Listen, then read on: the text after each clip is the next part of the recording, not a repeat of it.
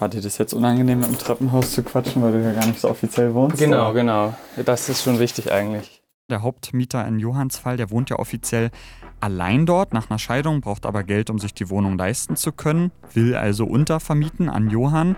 Ähm, der Eigentümer aber sagt, nö, darfst du nicht. Und das ist doch einerseits total absurd. Ja? Wir haben Wohnraummangel in der Stadt, aber Vermieter verbieten, dass bestehende Wohnungen effizient genutzt werden. Y-Kollektiv. Der Podcast. 300.000 Wohnungen bauen wir jährlich in Deutschland und trotzdem finden viele Leute keine bezahlbare Wohnung mehr. Es gibt in Deutschland eine Wohnungsnot. Was geht da eigentlich schief? Das ist das Thema dieser neuen Folge vom Y-Kollektiv Podcast von Radio Bremen für Funk hier in der ARD Audiothek. Mein Name ist Julia Rehkopf und bei mir ist unser Reporter Nico Schmolke. Hi Nico. Hi Julia. Du bist ja auch Berliner und Berlin ist ja die Stadt, von der es inzwischen oft heißt, dass hier die Wohnungsnot besonders groß ist.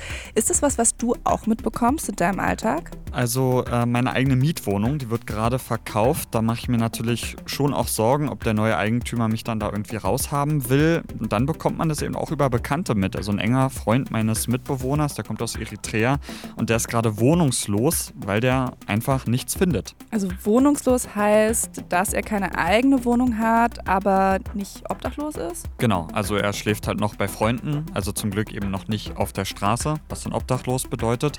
Für diesen Podcast aber habe ich einen 23-Jährigen getroffen, Kevin, der ist auf der Straße gelandet in Oldenburg und das, obwohl er die ganze Zeit auf Wohnungssuche ist. Ja klar, gibt schon Wohnungen, aber das, die wollen, die wollen, das, das wollen ja alle an Studenten halt vermieten, auszubilden. Ne? Da habe ich so schlechte Karten, ey. Das hätte ich schon lange eine.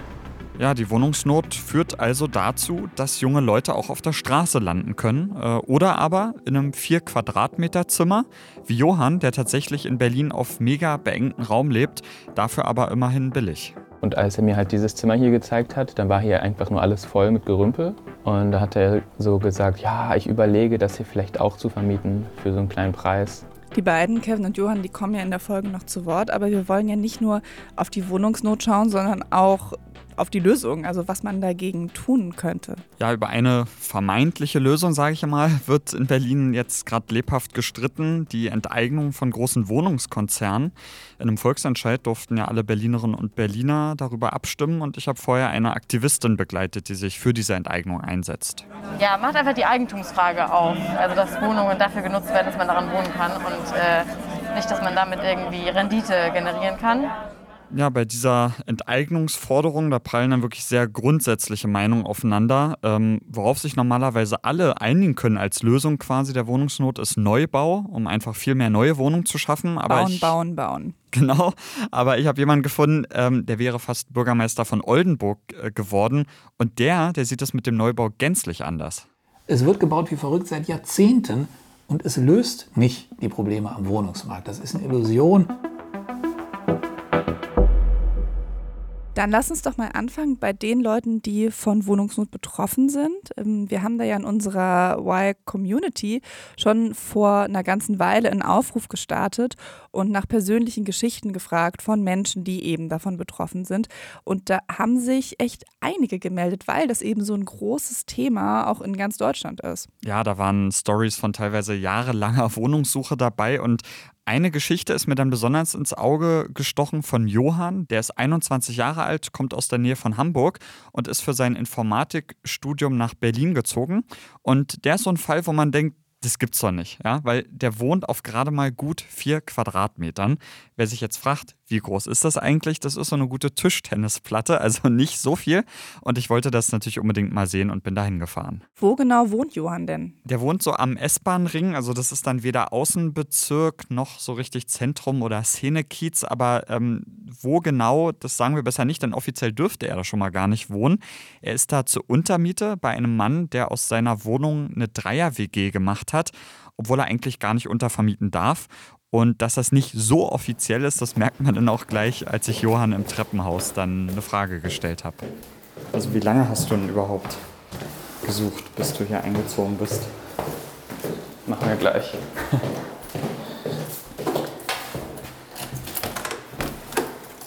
War dir das jetzt unangenehm, im Treppenhaus zu quatschen, weil du ja gar nicht so offiziell wohnst? Genau, oder? genau. Das ist schon wichtig eigentlich. Muss mich aufpassen. Also Ich habe auch den, ich glaube, der Vermieter, dem das hier gehört, den habe ich, glaube ich, auch schon ein paar Mal gesehen. Ähm, hat mich noch nie angesprochen. Ja, also ich habe ein gutes Gefühl, wenn ich schon so lange hier lebe, dass da nichts passiert, aber Vorsicht kann man ja trotzdem, trotzdem sein. Ja. Also hier ist mein Zimmer direkt. Also direkt aus dem Flur sozusagen? gibt's- Genau, direkt Wow. neben dem Eingang. Und die Wohnung an sich ist echt groß. Nur mein Zimmer ist halt sehr klein. ist wirklich winzig. Das wäre sonst ein Abstellraum wahrscheinlich, oder? Also mein Mitbewohner hat es mal als Abstellraum benutzt. Ähm, irgendjemand hat auch mal gesagt, das wäre mal irgendwie ein Dienstmädchenzimmer äh, Mädchenzimmer oder gewesen vor vielen, vielen Jahren.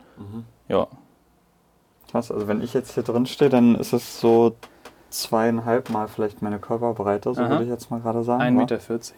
Ja, so 1,40 Meter breit. Also das ist dann sozusagen noch schmaler als eine Tischtennisplatte. Dafür ist der Raum dann ein paar Zentimeter länger nach hinten. Oben gibt es so ein Hochbett, sonst könnte man da natürlich gar nicht drin leben. Und Johann meinte immer so, immer wenn er im Zimmer irgendwas macht, dann ist er quasi unterm Bett. Ähm, er hat einen ganz schmalen Schreibtisch links im Zimmer, dahinter noch ein Regal. Und rechts unterm Bett, da hängt so eine Kleiderstange und ganz am Ende des Raums gibt es dann zwei Fenster übereinander, die sind vielleicht so 30 Zentimeter breit. Und Johann meinte, ja, dass im Sommer die Luft in dem kleinen Zimmer dann noch echt dünn wird, weil da kaum was reinkommt. Ja, okay, das kann man sich gut vorstellen. Und das klingt auch wirklich total skurril und auch eigentlich nicht so, als ob man da gerne wohnen würde. Wie ist es denn mit Johann? Hat er nichts Besseres gefunden oder konnte er, wollte er nicht mehr Geld für die Miete ausgeben? Also warum genau wohnt er denn da? Ja, weil er nicht so viel Geld für Miete bezahlen kann, aber vor allem auch nicht will. Also er ist Student, äh, bekommt von seinen Eltern so 500 Euro im Monat, ähm, lebt aber auch noch von einigem Angesparten. Und er sagt, er sieht einfach nicht ein, ähm, dass man halt mittlerweile für viele Zimmer über 400 Euro bezahlen muss. Äh, meistens ja sogar noch viel mehr. Ähm, Und bei der Zimmersuche vor über zwei Jahren lief es dann auch super schleppend. Oft wird man gar nicht erst zum WG-Casting eingeladen und da hat er einfach keinen Bock mehr gehabt auf Dauer. Und dann ein paar Tage, bevor er aus seinem alten Zimmer raus musste und eigentlich noch nichts hatte, da ist er dann mal zu einer Besichtigung auch gekommen.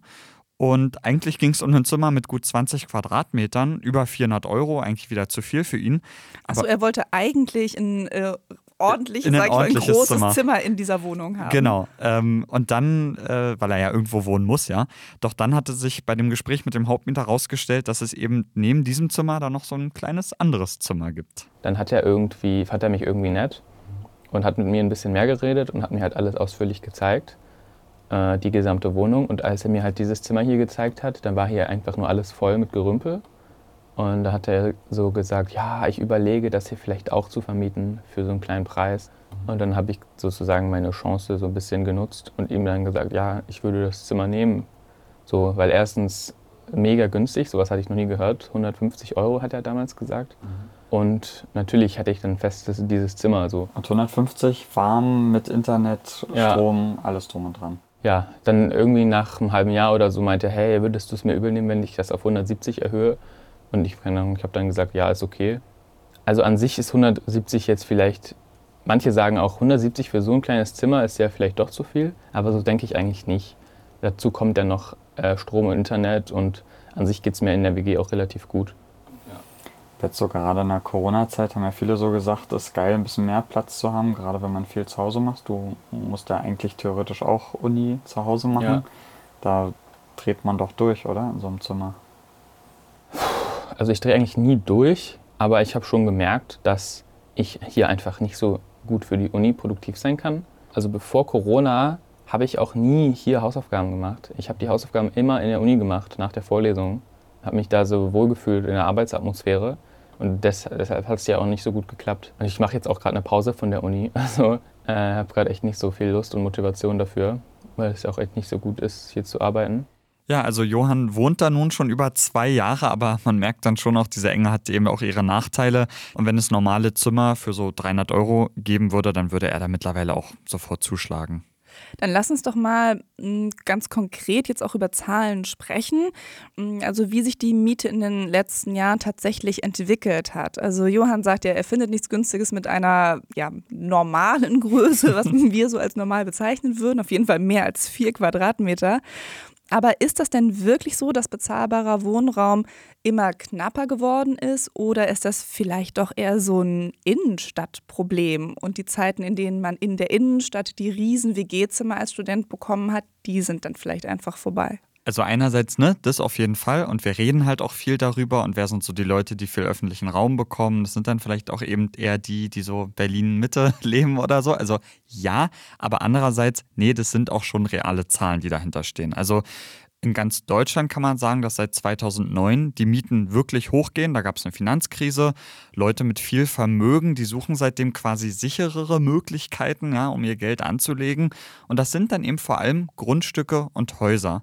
Und diese hohe Nachfrage, die es dann eben gibt nach solchen ne, Objekten, Immobilien, die haben dann die Preise getrieben und dadurch ist eben alles teurer geworden, was sich dann auch bei den Mieten dann so niederschlägt. Mm, genau, und es kommt ja auch noch dazu, dass die Zinsen für Kredite im Moment sehr, sehr niedrig sind.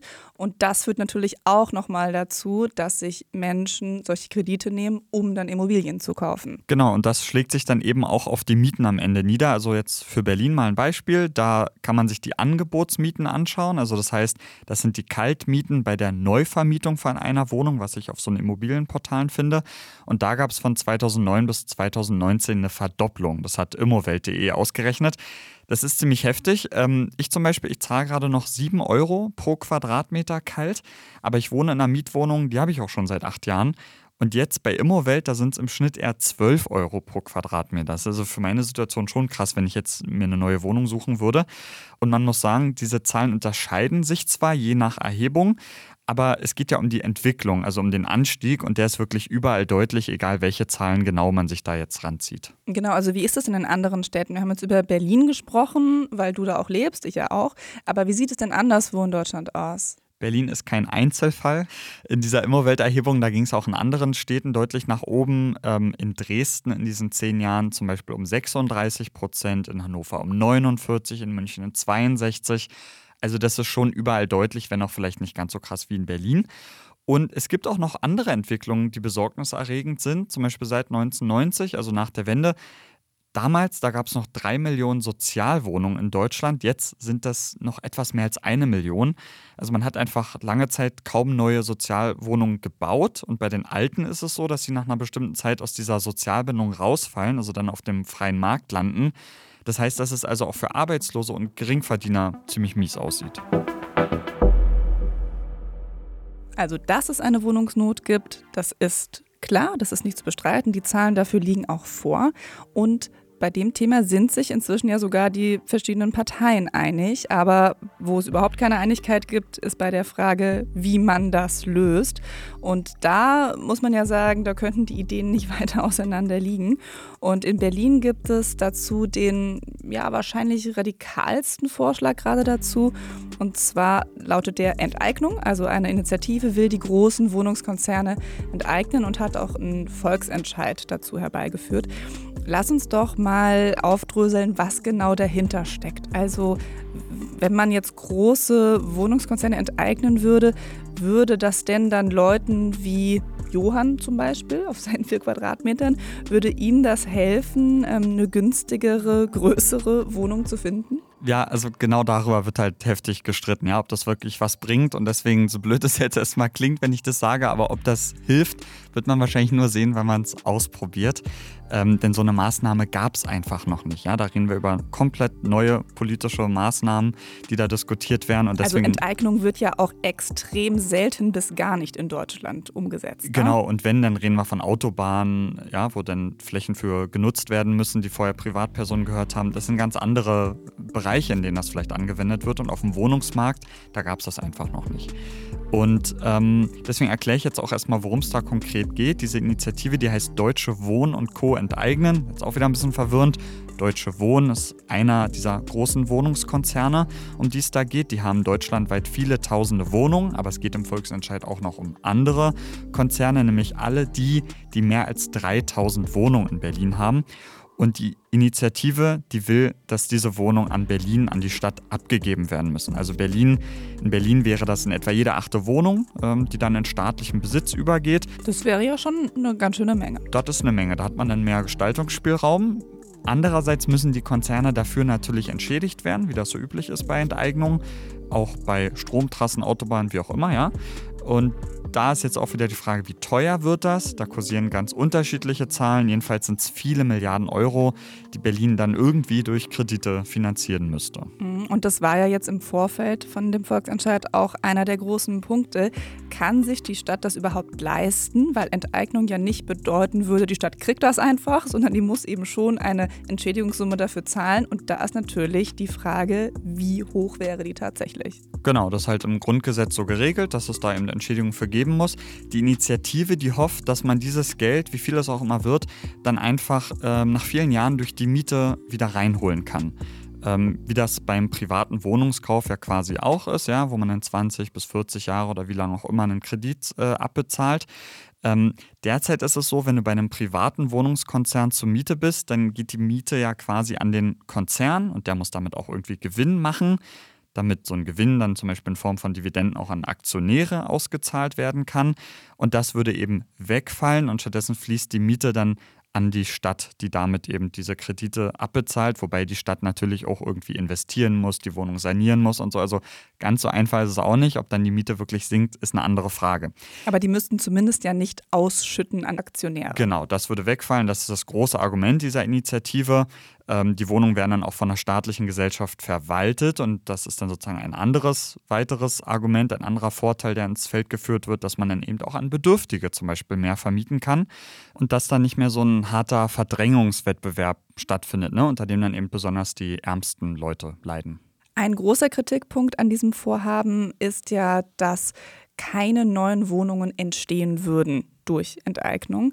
Und ähm, eigentlich ist ja so der Konsens, dass man auf jeden Fall neue Wohnungen braucht, um den Markt zu entspannen, damit es einfach auf die einzelne Wohnung betrachtet weniger Konkurrenz gibt. Stimmt erstmal, wir werden am Ende noch dazu kommen, dass dieses Argument auch nicht so richtig gut ist. Ähm, die Initiative würde jetzt übrigens auch vor allem sagen, diese großen privaten Unternehmen schaffen sowieso kaum bezahlbaren Neubau, ähm, obwohl sie ja die Finanzmittel dafür hätten. Ähm, aber das sind eh zwei verschiedene Baustellen, über die wir hier sprechen. Ja? Einmal dieses ganze Thema Neubau bzw. Schaffung von Wohnungen, ja? das ist die eine Frage. Und die andere ist, und darum geht es dieser Initiative eben mehr, um die bestehenden Wohnungen und dass die nicht immer noch teurer werden, sondern dass die eben bezahlbar bleiben. Um das noch ein bisschen mehr zu verstehen, was so hinter dieser Initiative steckt, was da der Grundgedanke ist, habe ich vor dem Volksentscheid auch eine Aktivistin auf einer Aktion begleitet, Clara, die ist 24 Jahre alt und die hat sich mit etwa 25 Leuten in Berlin-Kreuzberg getroffen. Da sind sie in einen Bus gestiegen, der sie zum Olympiastadion gefahren hat in Berlin. Denn da hat an dem Abend Hertha BSC gegen Kräuter Fürth in der Fußball-Bundesliga der Herren gespielt. Und ähm, die Leute um Clara, die wollten den Fans dort Flyer in die Hand drücken und nochmal für diesen Volksentscheid werben. Und im Bus auf der Hinfahrt, da wurde schon ziemlich lautstark diskutiert. Und da hat mir Clara erzählt, warum sie hinter diesem Volksentscheid steht ja, macht einfach die Eigentumsfrage auf.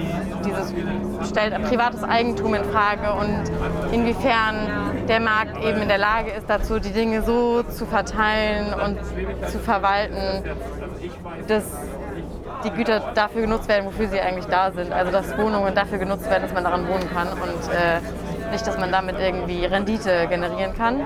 Kannst du auch verstehen, dass Leute sagen, ja, vielleicht habe ich eh irgendwann auch mal drei, vier Wohnungen und mir macht das jetzt so ein bisschen Angst hier. Also dass reichere Leute halt vielleicht da sagen, das macht, ist gruselig so. Vergesellschaftung, oh, geht es irgendwann an mein Eigentum so? Also ich würde sagen, das ist halt schon ein, ein riesiger Unterschied. Wir enteignen ja große, große Wohnungsunternehmen. Ähm, und selbst wenn jemand 100 Wohnungen besitzt, wird der nicht enteignet. Und wir kritisieren auch nicht, dass irgendjemand irgendwie seine eigene Wohnung hat und darin lebt oder eine für seine Kinder kauft oder von mir aus noch eine zum, zum, äh, als Geldanlage hat oder so, sondern es geht einfach darum, ähm, ja, um diese riesigen Immobilienkonzerne, die letztlich, äh, deren Ziel letztlich einfach die Generierung von äh, Renditen ist und die Ausschüttung von Renditen an Aktionäre, was dann eine Umverteilung ist von Leuten, die zur Miete wohnen Ja, also es soll nicht den kleinen Wohnungseigentümerinnen, Eigentümern an Kragen gehen, sondern nur den großen Konzernen. Naja, und dann kamen wir also da am Berliner Olympiastadion an, so zwei Stunden vor Anpfiff. Und ja, dann wurden Reden gehalten, aber vor allem viele Flyer verteilt an die ankommenden Fußballfans. Und war das die richtige Stimmung dafür? Also waren die Leute bereit, sich das anzuhören, dieses Enteignungsvorhaben? So, so würde ich mal sagen, war doch sehr gemischte Reaktion, äh, vielleicht manchmal auch dem Alkoholpegel geschuldet.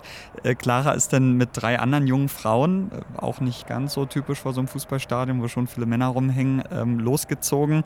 Ist erstmal direkt zu ein paar Bier- und Bratwurstständen gegangen und ja, auf nicht so viel Gegenliebe gestoßen. Hallo? Ne, warum nicht? Einfach aus Gründen. Aber was denn für Gründe? Kein Bock auf so einen Scheiß jetzt bitte. Was denn für ein Scheiß? Wenn das gesund ist. Aber so einen Flyer mal mitnehmen, einfach mal durchlesen in der Bahn? Auch nicht. Auch nicht, na dann. Sag mal, was denn mit euch? Auch nicht. Warum nicht?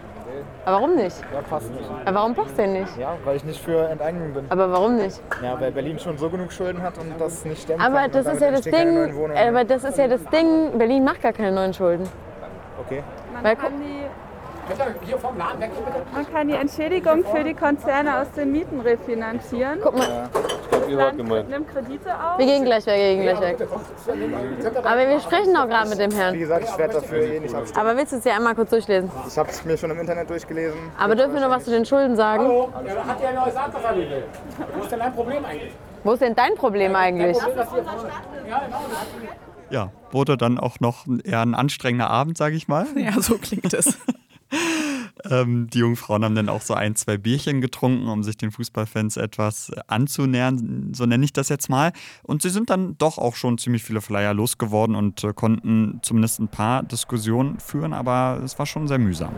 Ja, weiß ich nicht. Ich glaube, da kann man jetzt irgendwie mit so Erklärungsansätzen wie Politikverdrossenheit vielleicht auch kommen, dass irgendwie, ja, dass man sich damit nicht mehr so groß auseinandersetzt und dann irgendwie keinen Bock hat, damit in Anführungszeichen belästigt zu werden in seiner Freizeit. Ähm, und dass wir da irgendwie in eine Kiste gesteckt werden mit dem Rest der Parteien. Genau, und da finde ich, hat Clara jetzt echt einen Punkt, ähm, weil das Ding ist ja, wir reden schon seit Jahren über dieses Mietenthema. Ähm, dann gab es den Mietendeckel in Berlin, der sollte die Mieten quasi einfrieren, aber das wurde dann vom Bundesverfassungsgericht äh, für rechtswidrig erklärt, also galt dann doch nicht mehr, darf Berlin gar nicht so entscheiden. Und klar, sowas frustriert die Leute, ja, dass da so viel geredet wird. In Berlin haben wir auch eine linke Regierung, aber irgendwie schafft es die nicht mal, äh, die Mieten zu begrenzen. Also ja, dann vertraut man dem ganzen Form einfach nicht mehr und denkt sich ja, lasst mich in Ruhe.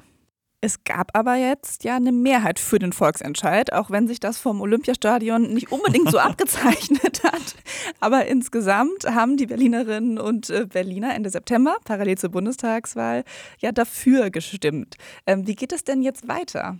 Ähm, ja, mal wieder abwarten, wie bei so vielen mietpolitischen Maßnahmen, weil in Berlin wurde jetzt halt auch das Parlament neu gewählt. Es muss sich erstmal eine neue Landesregierung bilden. Und die wird halt wahrscheinlich von der SPD angeführt, die sich zuletzt eher gegen diese Vergesellschaftung ausgesprochen hat. Und der Punkt ist, beim Volksentscheid wurde eben nicht über ein konkretes Gesetz abgestimmt, was dann sofort gelten würde, sondern da wurde lediglich ein Beschluss gefällt. Ja? Und diese neue Regierung, die müsste jetzt ein Gesetz erarbeiten, um diesen Beschluss umzusetzen. Also man hört, das wird kompliziert. Die Initiative Deutsche Wohnen Co. enteignen kündigt jetzt schon an, dass sie viel Druck machen werden, damit das auch wirklich passiert. Falls dieses Gesetz kommt, dann werden wiederum die Wohnungskonzerne sagen, ja, klagen wir dagegen, das kann dann vor Gericht wieder ewig dauern. Oder aber die Regierung lässt die Finger davon ähm, und sagt, oh, ist gar nicht zulässig. Dann muss es wohl nochmal einen Volksentscheid geben. Da müsste die Initiative diesmal ein richtiges Gesetz einbringen, das dann auch sofort gilt. Also du hörst schon, so oder so wird das vermutlich viele Jahre dauern und nicht dafür sorgen, dass jetzt die Wohnungsnot äh, bekämpft wird. Ja, also keine so super Nachricht für viele Mieterinnen und Mieter, glaube ich. Ob es zu einer Enteignung von großen Wohnungskonzernen kommt, ähm, das wissen wir nicht. Und falls es kommt, wird es auf jeden Fall noch Jahre dauern. Ähm, aber in jedem Fall ist ja dieser Gedanke interessant, dass man sagt, Wohnungen sollten eigentlich nicht großen Konzernen gehören, sondern eher der Stadt oder dem Staat. Ähm, und damit verbinden sich ja eigentlich zwei Hoffnungen. Auf der einen Seite, dass dadurch die Mieten reguliert werden können. Aber ja auf der anderen Seite auch, dass solche Wohnungen dann auch eher an sozial Bedürftige vergeben werden können. Genau, ich finde, dieser zweite Aspekt ist einer, der oft so ein bisschen vergessen wird. Wir reden viel über die Mietenhöhe, aber nicht so sehr darum, was der Staat dann mit den Wohnungen tun kann. Weil es gibt eben Leute, die auf dem privaten Wohnungsmarkt heutzutage so gut wie gar keine Chance mehr haben. Ja? Es wird viel über Studis geredet, wie vorhin Johann, also auch wir haben das gemacht, die Schwierigkeiten haben, WG-Zimmer zu finden oder dann Familien, die eine größere Wohnung suchen und da verzweifeln. Aber viele kommen dann doch irgendwo noch unter. Ich will jetzt aber über jemanden sprechen, der seit kurzem gar keine Wohnung mehr hat, der jetzt wirklich auf der Straße gelandet ist. Noch ein ganz junger Wohnungsloser, 23 Jahre erst, in Oldenburg bei Bremen, der quasi ganz am Ende dieser Kette steht, von der wir hier sprechen, der von der Wohnungsnot richtig hart getroffen wird. Wie hast du ihn denn getroffen? Also hast du ihn wirklich auf der Straße kennengelernt? Nee, ähm, Kevin, so heißt der, der wurde mir quasi vermittelt. Also ich bin bei der Recherche auf Oldenburg gestoßen, weil da ein Mann mit ziemlich interessanten Ideen zum Thema Wohnungsnot jetzt vor kurzem Bürgermeister werden wollte. Von dem berichte ich dann gleich noch.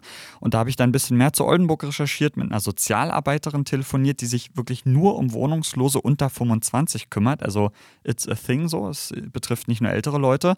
Und die hat mir Kevin vermittelt, den ich dann in Oldenburg am Hauptbahnhof getroffen habe. Dachchen, schön dich zu treffen. Ja, Corona Faust. Wie geht's? Ja, geht so, ne? Geht so? Ja, viel Scheiße passiert letzte Zeit. Okay. Ähm, willst du mir deinen Schlafplatz einfach zeigen? Können wir da hingehen? Ja, Oder? hingehen. Ja? Erzähl mal, wie lange bist du jetzt gerade schon richtig auf der Straße? Also so richtig jetzt äh, seit über drei Wochen jetzt. Aha. Und vorher schon, dass du gar keine Wohnung mehr hast? Äh, vier Monate. Nee, sogar fast fünf jetzt. Ja. Fast ein halbes Jahr eigentlich. Krass. Wo kommst du ursprünglich her? Aus Fulda. Nee, Frankfurt ist das in Hessen. Und wie kommt es, dass du jetzt nach Oldenburg gekommen bist? Ja, ich hatte halt häusliche Gewalt mit meiner Mutter daheim, ne? Die ist halt, äh, trinkt halt gerne. Alkoholiker und so. Und äh, zwar nicht immer, aber halt, wenn sie trinkt, dann kann es halt äh, echt böse enden. Und das ist halt eine. Haben uns halt gestritten, das ist in einer Schlägerei geendet. Und äh, das ist halt ziemlich böse geendet. Und die hat die Polizei gerufen und weil sie die Miete zahlt, musste ich halt gehen. Und in, in Fulda hatte ich halt keine Freunde oder so, wo ich hingehen konnte. Und die einzige Freund also die einzigen Freunde, die ja gesagt haben, waren hier in Oldenburg. So bin ich hier gelandet. Also die Stadt hat mich gefunden, nicht ich sie so. Ja, dann war Kevin dann ein paar Monate bei einer Freundin. Im Keller konnte er pennen, aber das war dann irgendwie auch eine Party-WG, immer ganz viel los und dann auf Dauer und dann auch irgendwie noch im Keller war es irgendwie schwer für ihn Ruhe zu finden und dann musste er irgendwann raus. Ähm, hat aber über Monate hinweg, also während er da bei der Freundin gelebt hat, keine Wohnung gefunden, weder in Oldenburg noch bei sich zu Hause in Fulda. Und ja, so ist er jetzt auf der Straße oder auch auf der Platte, wie man umgangssprachlich sagt. Und wo genau schläft Kevin da jetzt? Also ihr habt euch ja seinen Schlafplatz angeguckt. Wie bei Johann vorhin kann ich auch hier jetzt nicht genau den Ort äh, beschreiben, denn es ist für viele Obdachlose eben auch so der einzige Rückzugsort und man will natürlich nicht, dass andere dann wissen, wo das ist und so einen Platz einem auch streitig Hm, machen. verstehe. Man kann ihn auch nicht abschließen. Ähm, in Kevins Fall ist es so eine Art Halle, die gerade leer steht und die er sich mit ein paar Leuten teilt und diese sich auch ganz nett eingerichtet haben. Ja, das ist halt unsere Platte, ne? Da haben wir halt den Tisch, von dem ich geredet habe, die Lattenreste. Mhm. Okay, und dann so eine ISO, na was ist das da? So eine ISO-Matte oder welche, Ja. welche ist deine? Äh, da wo das blau ist, ich habe eigentlich schon alles abgeräumt, weil ich dachte, wir müssen heute gehen, dann lass uns doch noch hier pennen. Also kann ich ein bisschen wieder aufräumen, also drauf machen. Und dann so aufblasbare Isomatten drauf, dann geht das schon. Ansonsten, ja, habe ich halt noch halt zwei Bücher ne, zum Lesen halt mitgenommen auch. Ansonsten halt nur meine Wertsachen wie Handy und sowas. Ne? Aber ansonsten eigentlich nichts, sondern eben Klamotten halt. Das ist halt die Platte von der Freundin, die schon seit Tagen vermisst wird. Echt scheiße. Ja, da kommen wir jetzt zu den Härten der Obdachlosigkeit. Also zur Gruppe von Kevin gehört auch eine 20-Jährige, von der er hier gerade gesprochen hat. Die wird seit ein paar Tagen einfach vermisst, ist spurlos verschwunden. Keiner weiß, was los ist. Dann gab es auch einen älteren Mann, mit dem sich Kevin richtig gut verstanden hat. Ähm, der ist vor ein paar Nächten, kurz bevor ich da war, gestorben. Der hat sich quasi aufgegeben und lag dann in seinen eigenen Ausscheidungen. Ja, und dann berichtet Kevin, wie ihm viele auf der Straße auch einfach in eine Drogensucht abgleiten. Also er selbst ist clean, war mal Alkoholiker, wie seine Mutter auch, aber hat einen Entzug gemacht. Ja, und dann kommt jetzt der Winter, wird nachts schon wieder deutlich kälter, ne? Und Kevin ist derzeit arbeitsunfähig, hat chronische Schmerzen in Hüften und Beinen. Ist auch vielleicht ein bisschen der Grund, warum er eben so Schwierigkeiten hat, so Anschluss ans normale bürgerliche Leben zu finden. Und das wird natürlich durch die Lebenssituation jetzt eher noch schlimmer. Und ja, Kevin will deswegen so schnell es geht runter von der Straße, hat sich mit seiner Mutter ausgesprochen und wird jetzt zurück zu ihr nach Fulda ziehen. Aber ob das dann so lange gut geht, ja, weiß ich nicht. Du hast ja eben schon gesagt, dass Kevin versucht hat, eine eigene Wohnung zu finden. Warum hat das denn nicht geklappt? Ja, das müsste man mal eigentlich die Vermieter fragen. Also die Sache ist, er hat Dutzende Bewerbungen geschrieben, sich an zig Stellen gemeldet. Ähm, und es ist ja sogar so, dass das Jobcenter eigentlich bezahlen würde, ja, in so einem Fall wie bei ihm, wo er auch keine Arbeit hat. Ähm, aber der Punkt ist, es ist eben für viele so gut wie unmöglich, da was Passendes, Bezahlbares zu finden, weil die Konkurrenz einfach super groß ist. Ja, die darf nicht teurer als äh, 598 Euro sein, weil das ist die Grenze vom Jobcenter. Also 598 Euro warm. Aber es gibt schon einige Wohnungen, die da noch reinfallen in diese, also bis zu diesem Maximalpreis. Ja klar, gibt schon Wohnungen, aber das, die wollen, die wollen, das, das wollen ja alle an Studenten halt vermieten, auszubilden. Ne? Habe ich so schlechte Karten, ey. Das hätte ich schon lange eine. Ja, sowas muss ich einfach ändern, man. Weißt du, so, solche Leute, die arbeiten und Studenten sind, weißt du, die werden bevorzugt und wir werden einfach so im Stich gelassen. Fühlt man sich echt so im Stich gelassen und verarscht einfach so. Weil jeder hat eine Wohnung verdient, keiner soll auf, muss auf der Straße leben, weißt du. Soll man, soll man echt mal was ändern. Klar, viele entscheiden sich für diesen Lebensstil und die kann man eigentlich auch nicht helfen, dann sollen sie auf der Straße weiterleben, ist ja okay, aber die, viele wollen es auch nicht. Ja, und in Oldenburg gibt es ähm, für Fälle wie den von Kevin das Diakonische Werk. Die versuchen dann Übergangswohnungen zum Beispiel anzumieten. Da können dann Wohnungslose einziehen, Obdachlose.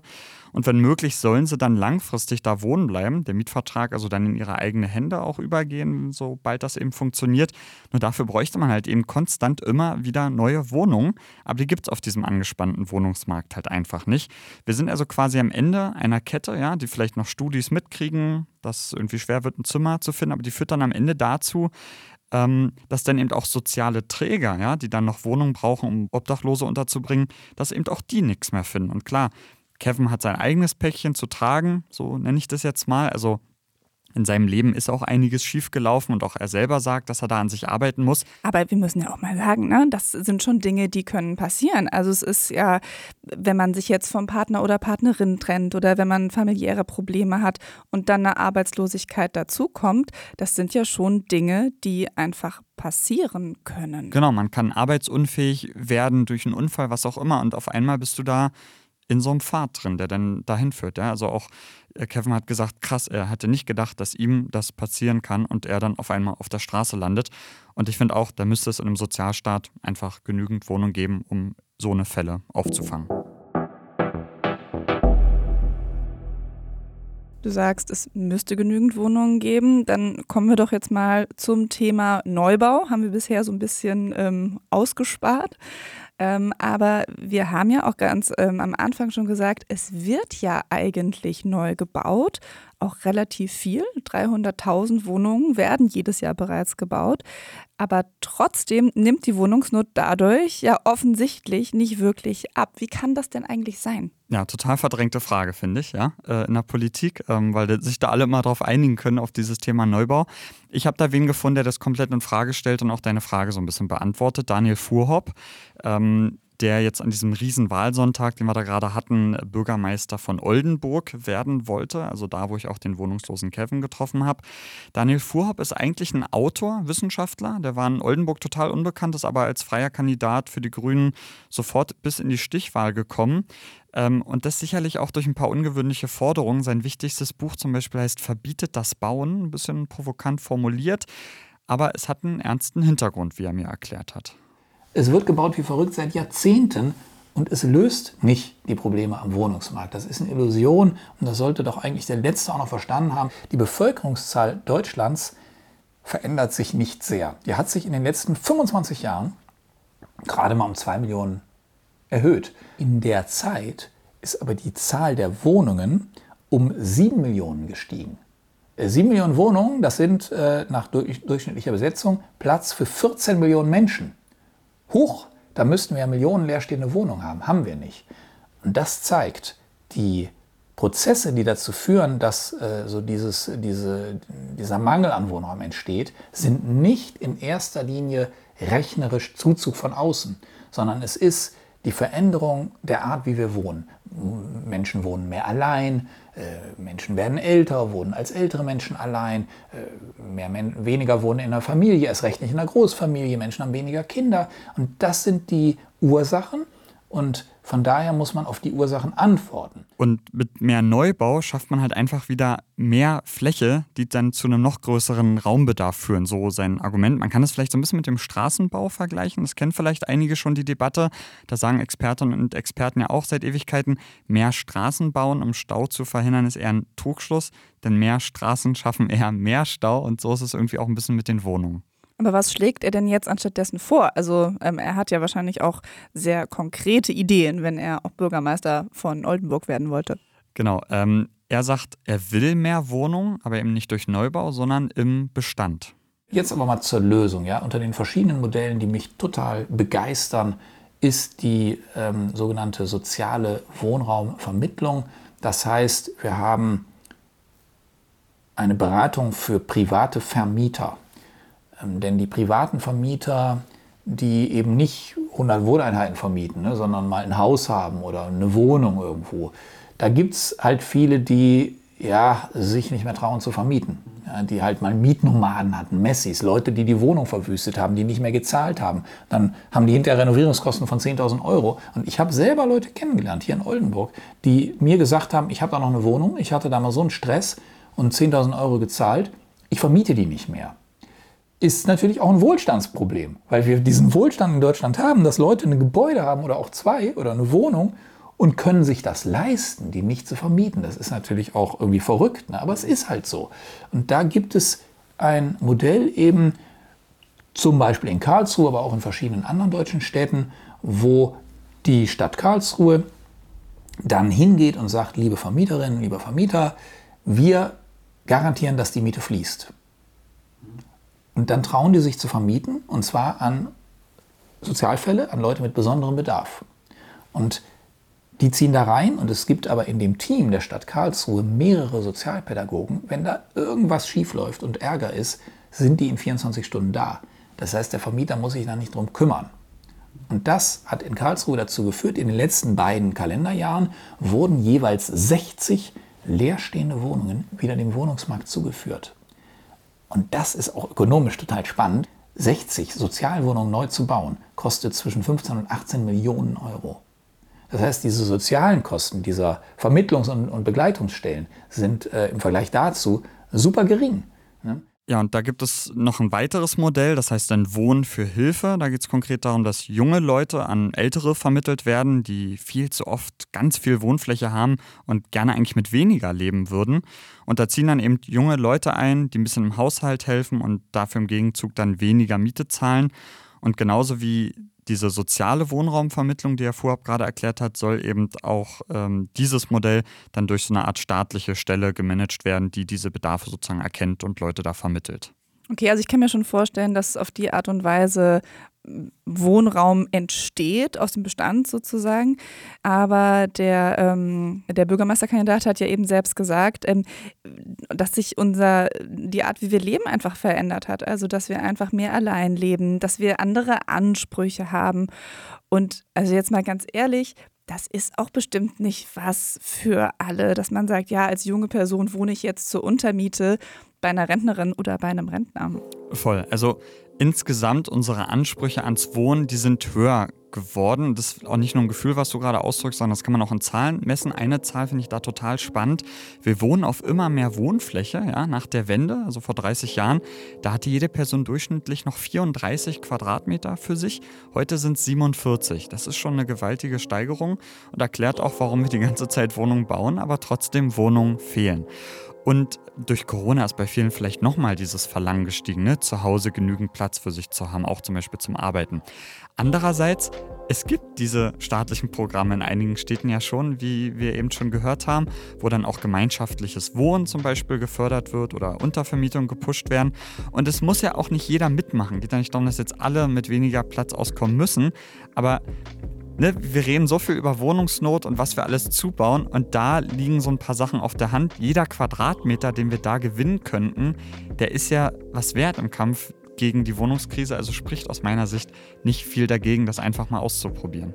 Also sind wir jetzt auch, was das Thema Wohnen angeht, bei so einer Verzichtsdebatte angelangt? Also ist es da jetzt auch so, ja, da muss sich jetzt jeder Einzelne einschränken und auch mal mit ein bisschen weniger Wohnraum zurechtkommen? Ist, ist das jetzt die Debatte, die wir führen? Ja, also da, da triffst du einen wunden Punkt, muss ich sagen. Aber ähm, da finde ich, ist es so ein bisschen wie beim Klima da sollten wir schon die Verantwortung nicht äh, nur auf die Einzelnen schieben. Ähm, es kann diese erwähnten Programme geben, aber die müssen halt dann eben auch ordentlich staatlich gepusht werden, damit das auch in einer wirklichen Größenordnung funktioniert. Ne? Auch mit finanziellen Anreizen zum Beispiel, die ein Staat da setzen kann, die billiger sind als Neubau, Neubau.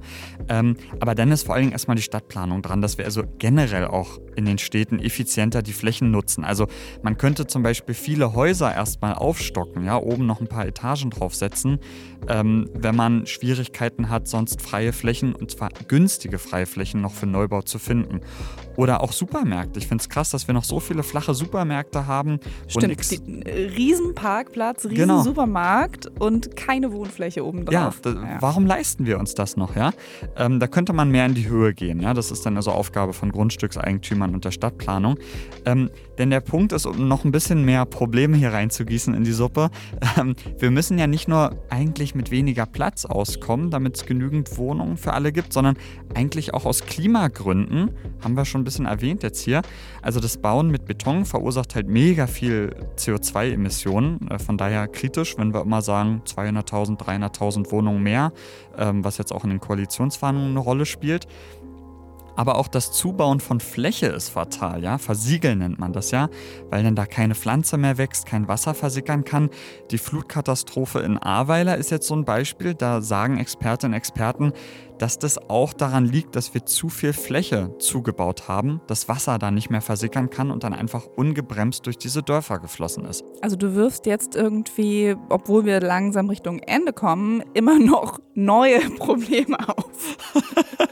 ja, mir macht es manchmal auch ziemlich Angst, ja, wenn ich sehe, wie groß da diese Herausforderungen sind beim Wohnungsthema und dann auch nochmal besonders jetzt in der Klimakrise, ja, wie das miteinander so zusammenhängt und da, wir dürfen nicht mehr bauen und so. Aber es geben mir dann Dinge auch wieder Hoffnung. Wir haben ja in diesem Podcast Johann kennengelernt, der auf vier Quadratmetern wohnt. Und ja, das ist ihm auf Dauer auch zu wenig. Ähm, aber er wohnt da schon seit über zwei Jahren und kann dem auch viel Positives abgewinnen. Allgemein, glaube ich, wären die meisten Menschen glücklicher und ja, die Welt würde sich auch allgemein ein bisschen verbessern, wenn die meisten Leute ihren Anspruch senken würden. Jetzt nicht nur an Wohnungen, sondern allgemein an alle Sachen im Leben so. Aber es ist ja nicht so leicht. Es passiert ja nicht du kannst ja nicht Leute irgendwie dazu bringen, sondern die müssen das ja von sich aus irgendwie verstehen, dass man seinen Anspruch ein bisschen senken sollte. Also von daher dieses Verzichtsding, das gehört schon auch irgendwie dazu. Also wir können das einfach nicht mehr aussparen, weder beim Klima und auch nicht hier bei der Wohnungsfrage. Und da müssten auch viele Vermieter mal umdenken. Ja, der Hauptmieter in Johanns Fall, der wohnt ja offiziell allein dort nach einer Scheidung, braucht aber Geld, um sich die Wohnung leisten zu können, will also untervermieten an Johann. Ähm, der Eigentümer aber sagt, nö, darfst du nicht. Hauptmieter macht es dann trotzdem, sonst kann er sich die Wohnung ja nicht mehr leisten. Also läuft der Johanns Untermiete unter dem Radar. Und auch ich habe dieselbe Situation. Ja? Ich will eigentlich meine ehemalige Mitbewohnerin aus dem Mietvertrag rausnehmen, aber mein Vermieter sagt dann, im neuen Mietvertrag will er verankern, dass da kein neuer mehr rein darf, ich auch nicht untervermieten darf. Und das ist doch einerseits total absurd. Ja? Wir haben Wohnraummangel in der Stadt, aber Vermieter verbieten, dass bestehende Wohnungen effizient genutzt werden. Andererseits zeigt mir das aber auch, wie nah wir der Lösung wären, wenn wir dieses Potenzial in den bestehenden Wohnungen, was ja total groß ist, ordentlich nutzen würden. Und ich glaube auch nicht daran, dass es da zum Beispiel in Berlin nur um zehn Wohnungen geht, sondern das addiert sich wirklich. Da wäre viel mehr Platz für viel mehr Menschen. Das stimmt. Und gerade dieses Thema des Untervermietens, darf ich das oder nicht, das ist in der Stadt ja wirklich ein großes Thema. Und ich finde es auch nochmal eine interessante Perspektive, weil sonst und auch ja jetzt im vergangenen Wahlkampf war ja dieses große Thema Bauen, Bauen, Bauen sehr präsent. Ähm, ja, und das ist aber eben nur eine Möglichkeit. Und auf der anderen Seite die Enteignungen, die jetzt mit dem Volksentscheid gefordert wurden, ob das wirklich die Lösung ist, kann man mal ein Fragezeichen dran machen. Ja, und irgendwie ist dann diese Debatte zwischen diesen zwei Polen gefühlt auch relativ festgefahren und da prallen dann so Welten aufeinander. Und deswegen war für mich das so erfrischend, mich hier für diesen Podcast eben auch mit Gedanken wie denen von Herrn Fuhrhaupt zu beschäftigen. Aber wie das dann halt mit außergewöhnlichen Ideen so ist, in der Stichwahl ums Oldenburger Rathaus ist er dann doch ganz knapp ziemlich knapp gegen den Amtsinhaber von der SPD gescheitert und dessen Konzept gegen Wohnungsnot ist tatsächlich vor allem Bauen, Bauen, Bauen. Wahrscheinlich wird es ja auf eine Mischung von verschiedenen Ansätzen hinauslaufen müssen. Genau.